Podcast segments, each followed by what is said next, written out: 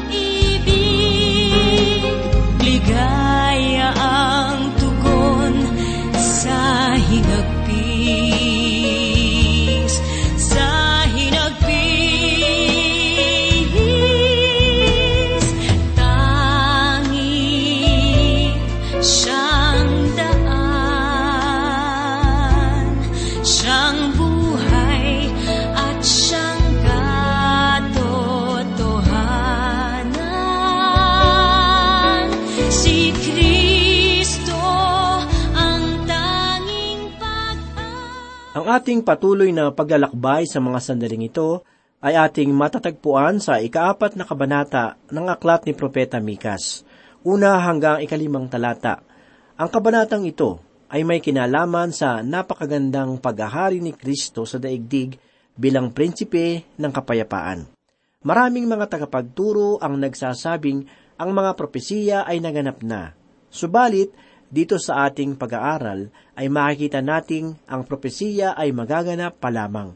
Basahin po natin ang unang talata dito po sa ikaapat na kabanata bilang ating pagpapasimula.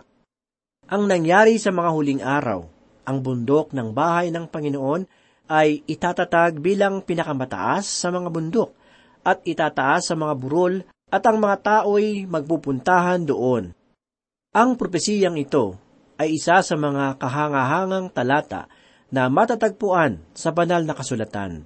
Marahil mapapansin natin na ang pahayag ay maihahambing sa propesiya ni Propeta Isayas doon sa ikalawang kabanata ng kanyang aklat.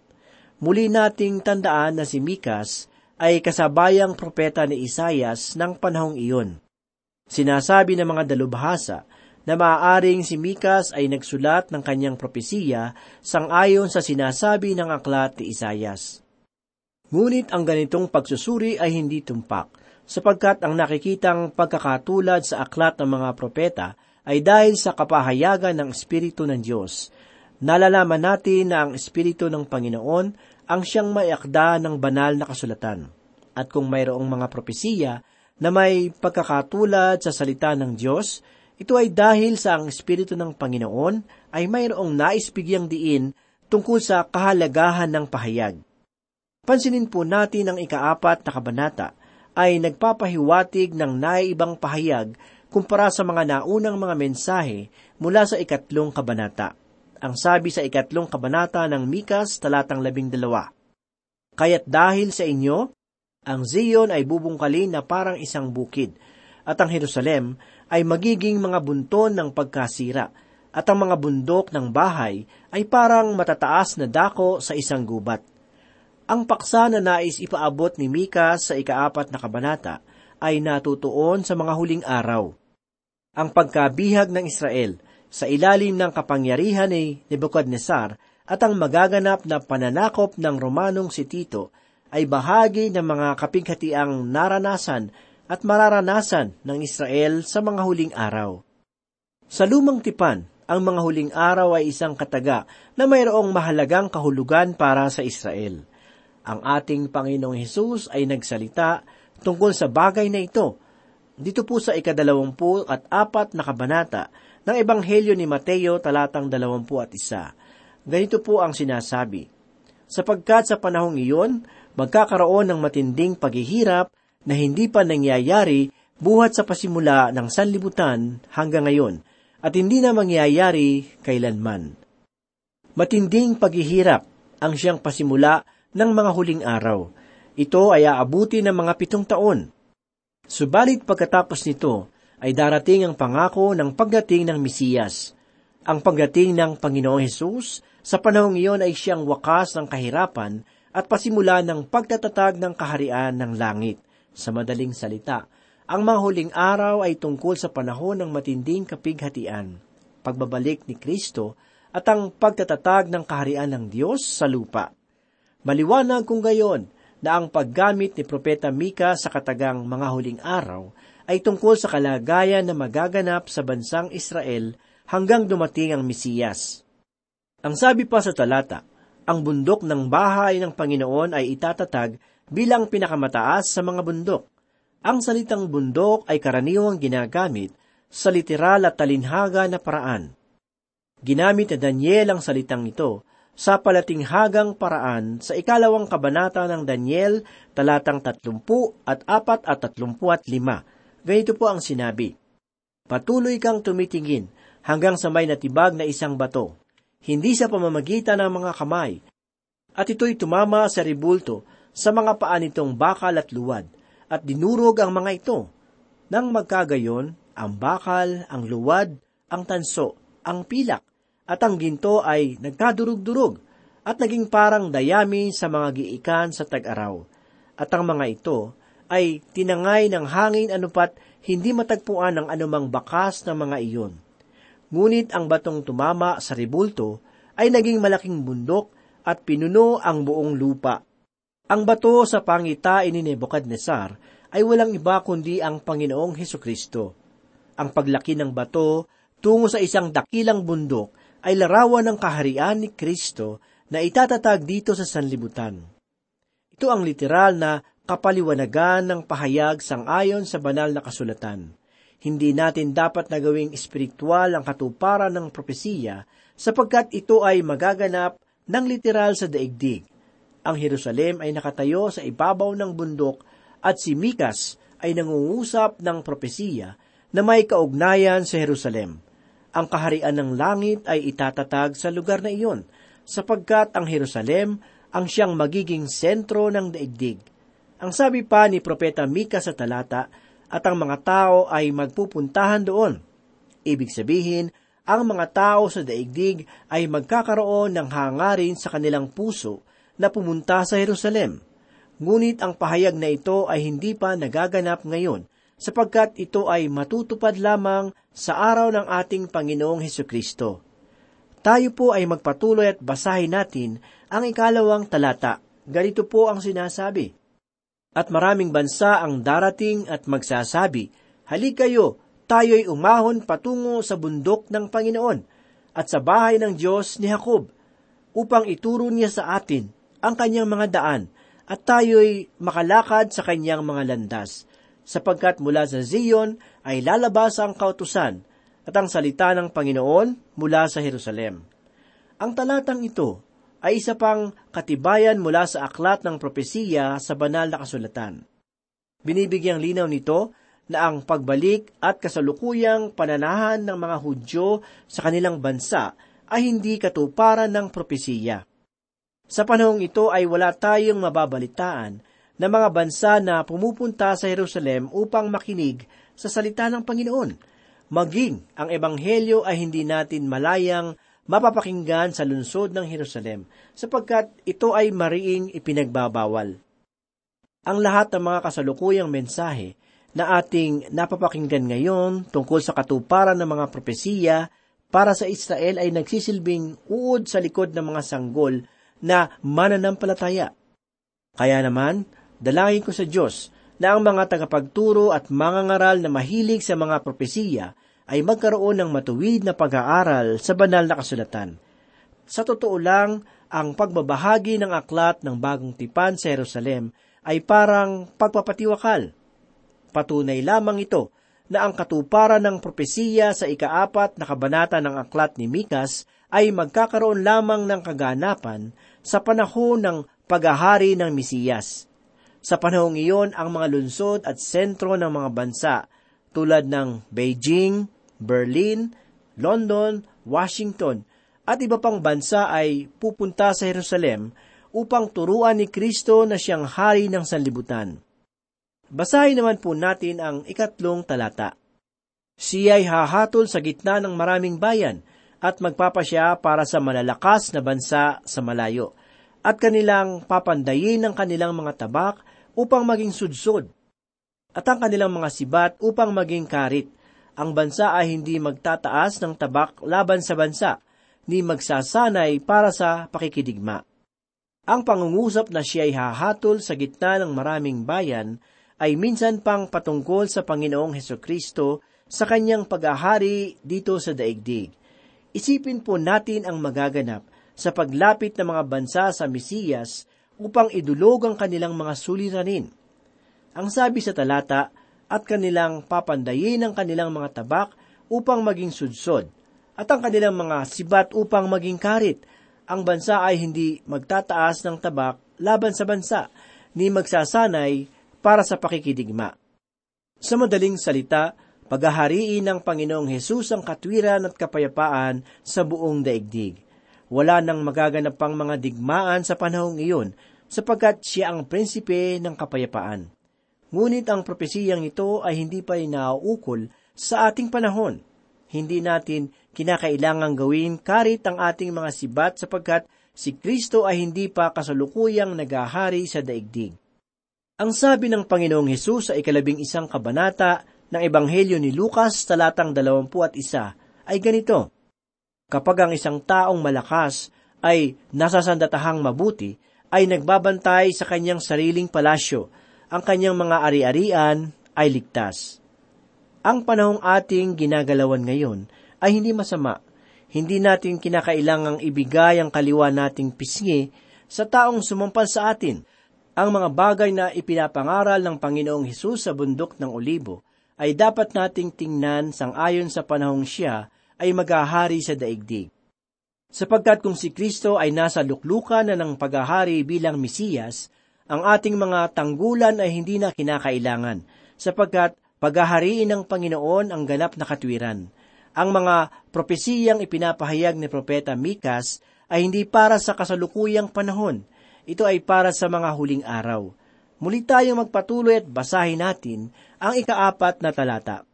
Kundi bawat isa ay uupo sa ilalim ng kanyang punong ubas at sa ilalim ng kanyang punong igos, at walang tatakot sa kanila, sapagkat sinalita ng bibig ng Panginoon ng mga hukbo. Sino kaya sa mga mangangaral ngayon ang makapagsasabing ang talatang ito ay naganap na sa kasulukuyan? Ang Diyos mismo ang nagsabi na sa oras na ilagay ng Diyos ang kanyang bayan sa kanilang lupain, sila ay tiyak na mamumuhay ng may kapayapaan at kasaganahan. Narito pa ang sinasabi sa ikalimang talata, sapagkat ang lahat ng bayan ay lalakad bawat isa sa pangalan ng kanya-kanyang Diyos, ngunit tayo ay lalakad sa pangalan ng Panginoon nating Diyos magpakailanman. Ang mga bansang sumasamba sa mga Diyos-Diyusan ay hindi na babaling pa sa kanilang mga Diyos, sapagkat si Kristo ang magiging dakilang Panginoon ng mga bansa. Ituturo ni Kristo ang kanyang kalooban at ito ang lalakaran ng mga taong nasa sa ilalim ng kanyang paghahari. Para sa sanlibutan, ang pag-asa ay nagmumula sa kapangyarihan, o dili kaya'y sa kayamanan. Hanggat taglay mo ang mga ito, tiyak na hindi ka madadaig ni numan. Ngunit ang mga ito nga ba ay tunay na maaasahan? Marahil ay oo, ngunit maihahanda ba nito ang kaluluwa sa oras ng kamatayan? Marami ng tao ngayon ang nagbigay ng kanilang dangal at kaluluwa sa Diablo sa pamamagitan ng layaw at kasakiman. Mas dinasa ng marami ang sarap ng daigdig at tinalikda ng banal na Diyos na pinagmumula ng tunay na pag-asa. Kaibigan, suriin mo ang iyong puso. Narito si Kristo na bagamat anak ng Diyos ay hindi nagmalaki sa kanyang sarili. Iniwan niya ang kaluwalhatian ng langit upang iligtas ang makasalanang sanlibutan. Kaibigan, si Kristo ay namatay para sa ating kasalanan. Subalit ang katotohanan ngayon ay dapat na ipaunawa sa atin ng banal na Espiritu, sapagkat tanging ang Espiritu lamang ang makapagbibigay ng kapahayagan kay Kristo tungkol sa kanyang kamatayan at muling pagkabuhay. Ang sabi ng Panginoong Hesus sa ikalabing apat na kabanata ng Ebanghelyong sangayon kay Apostol Juan talatang labing anim, labing pito at dalawampu at anim ay ganito. At hihingin ko sa Ama at kayo'y binigyan niya ng isa pang mga aliw upang makasama ninyo siya magpakailanman.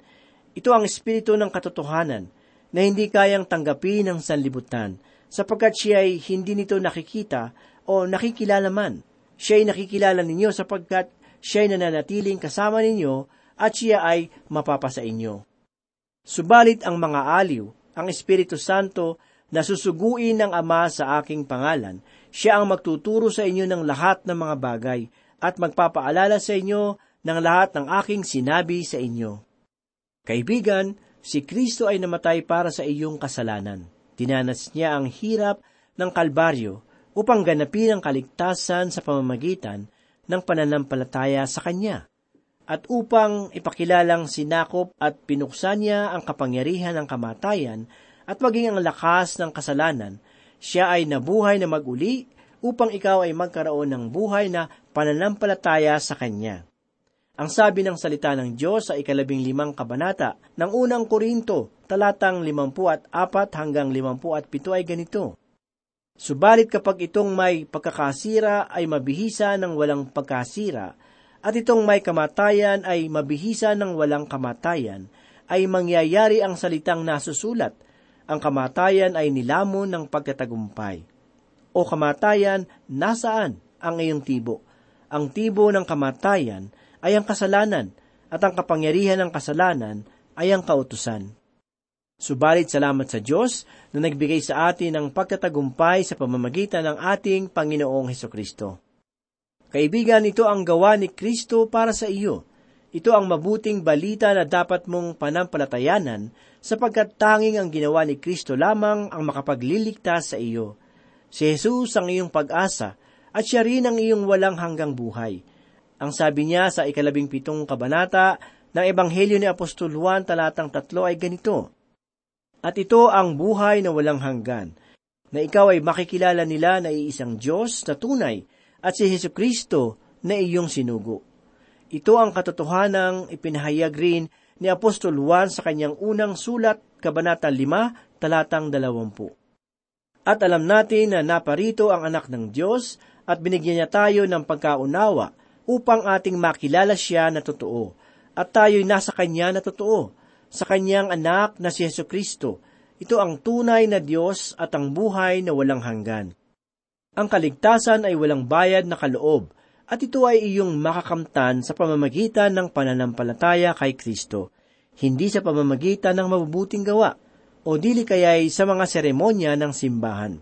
Ang kaligtasan ay sa pamamagitan ni Kristo, sa pamamagitan ng kanyang kamatayan at pagkabuhay na maguli nilubos na niya ang kaligtasan at ito ay nahahandang gumawa sa iyong buhay kung iyong pananampalatayanan ang kapangyarihan ng kanyang kamatayan at ang pagkabuhay na maguli na magliligtas sa iyong buhay. Sa wikang Griego ay mapapansin natin ang diin na kanyang ginagamit para sa mabuting balita sang ayon kay Heso Kristo. Sinasabi niyang ang mensahe lamang na ito ang magbibigay sa tao upang makatayo sa kalagayan ng kaligtasan. Ito ang dahilan kung bakit buong kapanatagan at katapangan niyang sinabi sa unang kabanata ng Roma talatang labing anim ganito, sapagkat hindi ko ikinahihiya ang Ebanghelyo, sapagkat ito ang kapangyarihan ng Diyos para sa kaligtasan ng bawat sumasampalataya, unay sa Hudyo at gayon din sa Griego, sapagkat dito ang katwiran ng Diyos ay nahahayag mula sa pananampalataya hanggang sa pananampalataya. Gaya ng nasusulat, ngunit ang taong matuwid ay mabubuhay sa pamamagitan ng pananampalataya. Kaibigan, saan at paano mo ginugugol ang iyong buhay? Ito ba ay mayroong relasyon sa Panginoon? Kaibigan, huwag nawang lumipas ang iyong buhay sa walang kapararakang pamumuhay. Naway ipagkatiwala mo ito sa Diyos na siyang tunay na kahulugan at kagalakan nito. Napakahalaga mo sa Diyos hindi kayamanan o anumang kapangyarihan sa langit at sa lupa ang nagbigay kabuluhan sa iyo, kundi ang dugo ng kaisa-isang anak ng Diyos na nagmamahal sa iyo ng tunay. Ang sabi ni Apostol Juan sa ikaapat na kabanata ng unang Juan, talatang walo hanggang sampu ay ganito, Anak sa sanlibutan upang tayo ay mabuhay sa pamamagitan niya. Ang sabi ni Apostol Juan sa ikaapat na kabanata ng unang Juan talatang 8 hanggang 10 ay ganito. Ang umiibig ay hindi nakakakilala sa Diyos, sapagkat ang Diyos ay pag-ibig. Dito nahayag ang pag-ibig ng Diyos sa atin, sapagkat sinugo ng Diyos ang kanyang bugtong na anak sa sanlibutan upang tayo ay mabuhay sa pamamagitan niya. Narito ang pag-ibig, hindi sa tayo'y umiibig sa Diyos, kundi siya ang umibig sa atin at sinugo ang kanyang anak na pantubos sa ating mga kasalanan. Sa maraming taon na lumipas, nagkaroon ka na ba ng tapat at dalisay na pakikipag-usap sa Panginoong Hesus? Kaibigan, muling kumakatok ang kamay ng Panginoong Hesus sa iyong puso sa pamamagitan ng mabuting balita na iyong napakinggan. Naway pansinin mo ito, sapagkat minsan lamang daraan ang buhay, at pagdakay matutuyo na tulad ng damo. Nais lamang ipahiwatig na ngayon na ang panahon ng kaligtasan – bawat sandali ay tulad ng ginto na dapat nating gugulin ng may karunungan. Ang karunungang iyon ay matatagpuan kay Kristo. Ihimlay mo ang iyong buhay sa kaligtasan na tanging siya lamang ang makapagbibigay. Ngayon na kaibigan, ngayon na ang panahon ng kaligtasan. Sinasabi rin sa ikalawang kabanata ng Epeso talatang walo at siyamang ganito, Sapagkat sa biyaya kayo'y naligtas sa pamamagitan ng pananampalataya, at ito'y hindi sa pamamagitan ng inyong sarili. Ito'y kaloob ng Diyos. Hindi sa pamamagitan ng mga gawa upang ang sinuman ay huwag magmalaki. Hindi magagawang ipahayag ni Apostol Pablo ang ganitong dakilang mensahe. Malibang hindi natin naranasan ang biyaya ng Diyos na siyang kaloob sa atin. Ang biyaya ay nangangahulugan ng walang bayad na paglingap ng Panginoon sa hindi nararapat na sanlibutan. Ginawa ito ng Diyos upang ang lahat ay walang maipagyabang sa kanyang harapan, sapagkat kung ang kaligtasan ay bunga ng mabubuting gawa na batay sa kautusan, kung gayon, tayo ay mayroong karapatan na magmalaki sa Diyos sapagkat tayo ang nagligtas sa ating sarili. Ngunit, sa katotohanan, Ang ating kaligtasan ay bunga ng biyaya ng Panginoon. Ang tao ay wala man lamang naiambag sa gawa ng kaligtasan na isinakatuparan ng anak ng Diyos. Si Yesu Kristo mismo ang ating kaligtasan. Tanging ang pananampalataya lamang sa Kanya ang magliligtas sa atin, sapagkat ang Kanyang kamatayan, pagkalibing at muling pagkabuhay ay di malayong higit na maluwalhati at matagumpay kaysa sa ating mga ipinagmamalaking relihiyon mabubuting gawa at seremonya. Pananampalataya ang iniligay ng Diyos na tugon sa ating mga kalagayan, sapagkat sinasabi sa ikasampung kabanata ng Roma talatang siyam at sampu ang ganito, sapagkat kung ipapahayag mo sa pamamagitan ng iyong bibig sa Jesus na Panginoon at sasampalataya ka sa iyong puso na binuhay siyang muli ng Diyos mula sa mga patay, ay maliligtas ka, sapagkat sa puso ang tao'y nananampalataya, kaya't itinuturing na ganap at sa pamamagitan ng bibig ay nagpapahayag kaya't naliligtas. Kaibigan, nasubukan mo na bang ilagay ang iyong tiwala sa ginawa ni Kristo para sa iyo? Tinanggap mo na ba ang katotohanan ng kanyang kamatayan? Manampalataya ka sa kamatayan at muling pagkabuhay ni Yesu Kristo at ikaw ay maliligtas mula sa iyong mga kasalanan. Manalangin po tayo. Muli, Panginoon, kami po ay nagpapasalamat sa iyong mayamang salita. Ito po muli ay nagbigay sa amin ng kalakasan upang kami po ay magpatuloy sa aming pananampalataya sa iyo. Tulungan mo po kami na sundin ang iyong mga utos at mamuhay ng may pagtitiwala sa iyo. Ito po ang aming mga samot na langin sa pangalan ni Jesus. Amen. Mamuhay ng banal, yan ang kailangan sa mundo. Yan sa ating Yesu Kristo. Gawaing mali ay atin ang iwaksi. Magbagong loob, taos na magsisi. May parusang gawad sa ating kasalanan Kusang hindi natin kayang tapasan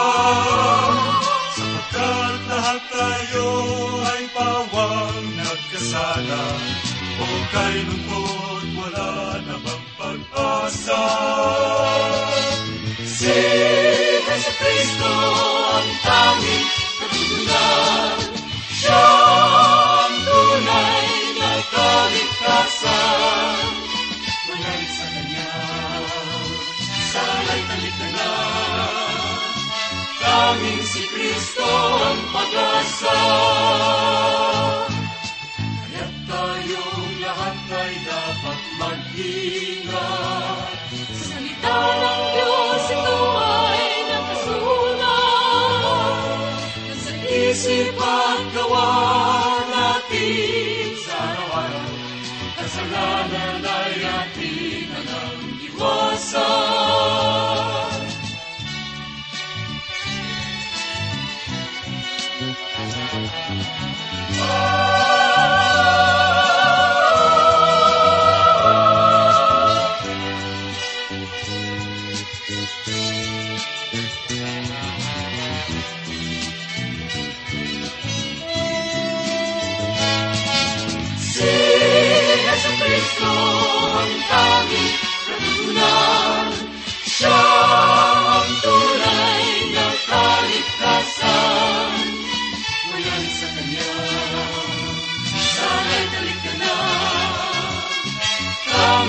Tanging